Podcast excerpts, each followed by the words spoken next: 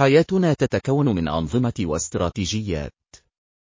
لا أعرف عنك، ولكن كان لدي تعليقان مستمران بشأن الأنظمة والاستراتيجيات. أولاً، شعرت أنني مقيد. كان علينا أن نترك مساحة أكبر للإبداع. ويبدو أنه كان من الممكن أن يكون أكثر إثارة للاهتمام. ثانياً، عندما فكرت في الأنظمة، فكرت في ويندوز أو التصنيع في بيئة تجارية. لم أكن أدرك كيف كنت خارج المكان. يعتمد كل جانب من جوانب حياتنا على أنظمتنا واستراتيجياتنا. وبمجرد أن تصبح على دراية بأنظمة التشغيل لديك، ستتمكن من تمكين نفسك بطرق مذهلة. هل سبق لك أن استيقظت وشعرت بالارتياح دون سبب واضح؟ أو هل أكملت مهمة وأصبح كل شيء ممتازا؟ علامة اقتباس فقط لتكتشف أنك لا تستطيع تحقيق نفس النتيجة حسب الرغبة. أو أبدا مرة أخرى. معظم ما نقوم به في الحياة هو أمر تلقائي. وبعبارة أخرى، نحن نفعل الأشياء دون أن ندرك ذلك. بعض الأشياء على ما يرام في هذه الحالة. تخيل أنك على دراية بالدم الذي يتدفق عبر جسمك، وكل نبضة من قلبك، وملايين الوظائف الأخرى.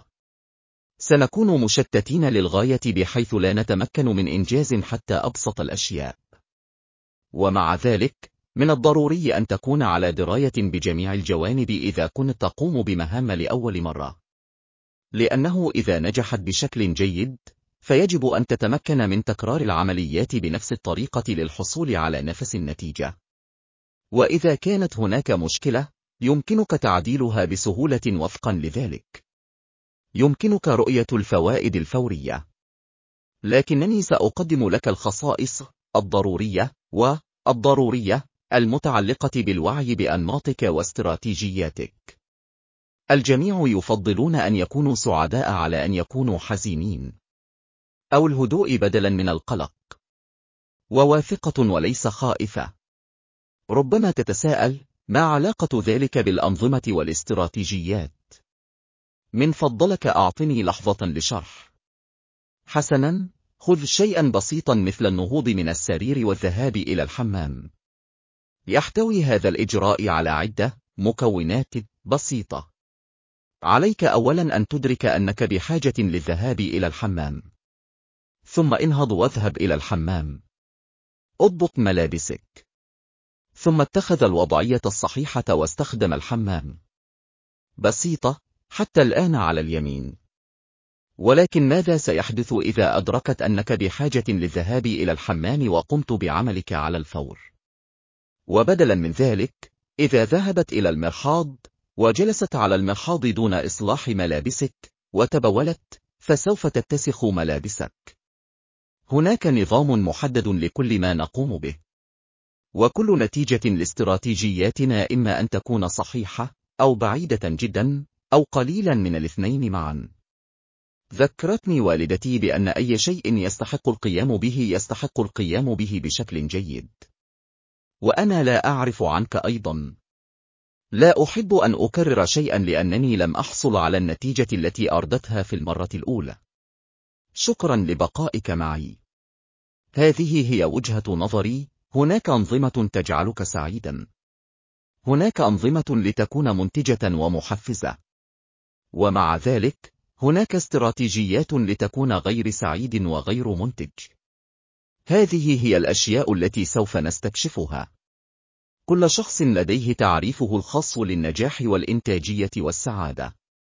لذلك لن ندخل إلى الميكروفون لأن الإجابات تظل كما هي. كثيرا ما نفكر في أنفسنا كمفكرين مستقلين. ونحن وكلاء حياتنا. ومع ذلك، فإن معظم أفعالنا تنشأ من استجابات مبرمجة بطريقة أو بأخرى لمعظم حياتنا. كما أن الألوان تسبب ردود فعل فسيولوجية، كما قيل. قام عالم النفس السويسري كارل يونغ بالاعتماد على أعمال أبوقراط بتعريف المزجات الأربعة من حيث الألوان الأزرق البارد والأخضر الترابي والأصفر المشرق والأحمر الناري. فضلا عن ذلك. الأحمر العاطفة الحب الغضب. البرتقالي الطاقة والسعادة والحيوية. الأصفر السعادة الأمل الخداع.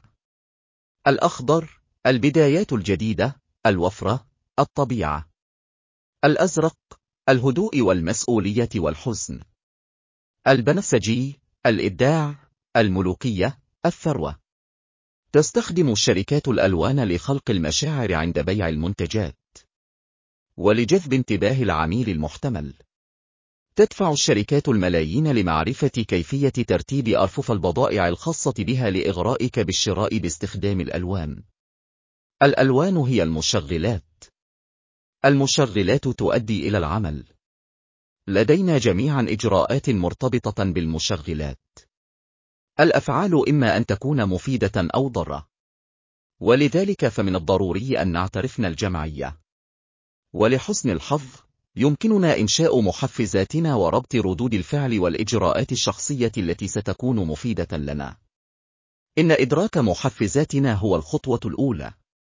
على سبيل المثال، إذا لاحظت أنك في حالة معينة ومن خلال فكرة أو تفاعل مع شخص أو مكان أو شيء تجد نفسك في حالة عقلية أخرى.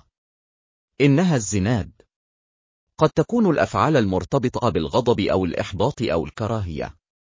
قد تكون إجابتك لم يكن لدي خيار أو لقد جعلني أفعل ذلك. لقد قمت سابقا ببرمجة عقلك لتنشيط روتين بشكل مستقل عن الزناد.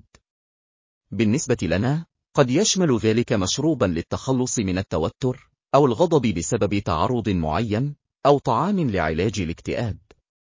يمكننا استخدام المحفزات لتكون مفيدة وليست ضارة.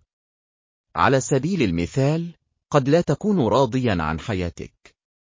وفي كل مرة تأتي فيها فاتورة، تنظر إلى وسائل التواصل الاجتماعي وتبدأ في المقارنة، أو ينتقدك شخص ما. تبدأ بمهاجمة نفسك. يمكننا تغيير هذا إلى الأبد. ابحث عن ثلاث إلى خمس مرات شعرت فيها بالرضا في الحياة. يمكن أن تكون حفلة عندما تكون في الخامسة من عمرك. أو القبلة الأولى. أو عناق من الجدة. لا يهم طالما أنك تشعر بالنشوة في ذلك الوقت. بينما تنغمس في هذه اللحظة الجميلة وتسترجع المشاعر، ربت على جبهتك أو كتفك أو صفق بيديك. وأصرخ نعم. كرر الآن لكل ذكرى مرضية. في المرة القادمة التي تشعر فيها بالسلبية، اتخذ إجراء سريعا بالتصفيق أو الربط على نفسك والصراخ بنعم. وأخيرا، يمكنك التربيت على نفسك أو التصفيق بيديك. وسوف تثير الراحة والمساعدة من خلال مشاعرك المفيدة. والتخلص من المشاعر الضارة للأبد. إن أفكارك السلبية التي أثارتها والتي تسببت في أفعال مدمرة أصبحت الآن شيئا من الماضي. ليس من الجيد أبدا الصراع مع الأفكار أو المشاعر. نظرا لأن المشاعر والأفكار رائعة، فإن الأمر يشبه معرفة كيفية استخدام المال من الحلم لدفع فاتورة. جسدنا وعقولنا لديهم طريقتهم المحددة للقيام بالأشياء.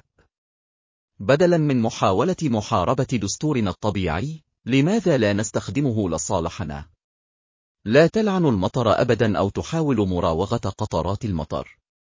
مجرد استخدام مظلة. يرجى تنفيذ بعض هذه الاستراتيجيات لتغيير حياتك بشكل دائم. أعدك أن لديك القدرة على إحداث تغيير هائل في حياتك. أنت تستحق هذا. حسنا يا أصدقائي، نراكم في المرة القادمة. لا تنس أن تحب نفسك. أنت لست وحدك.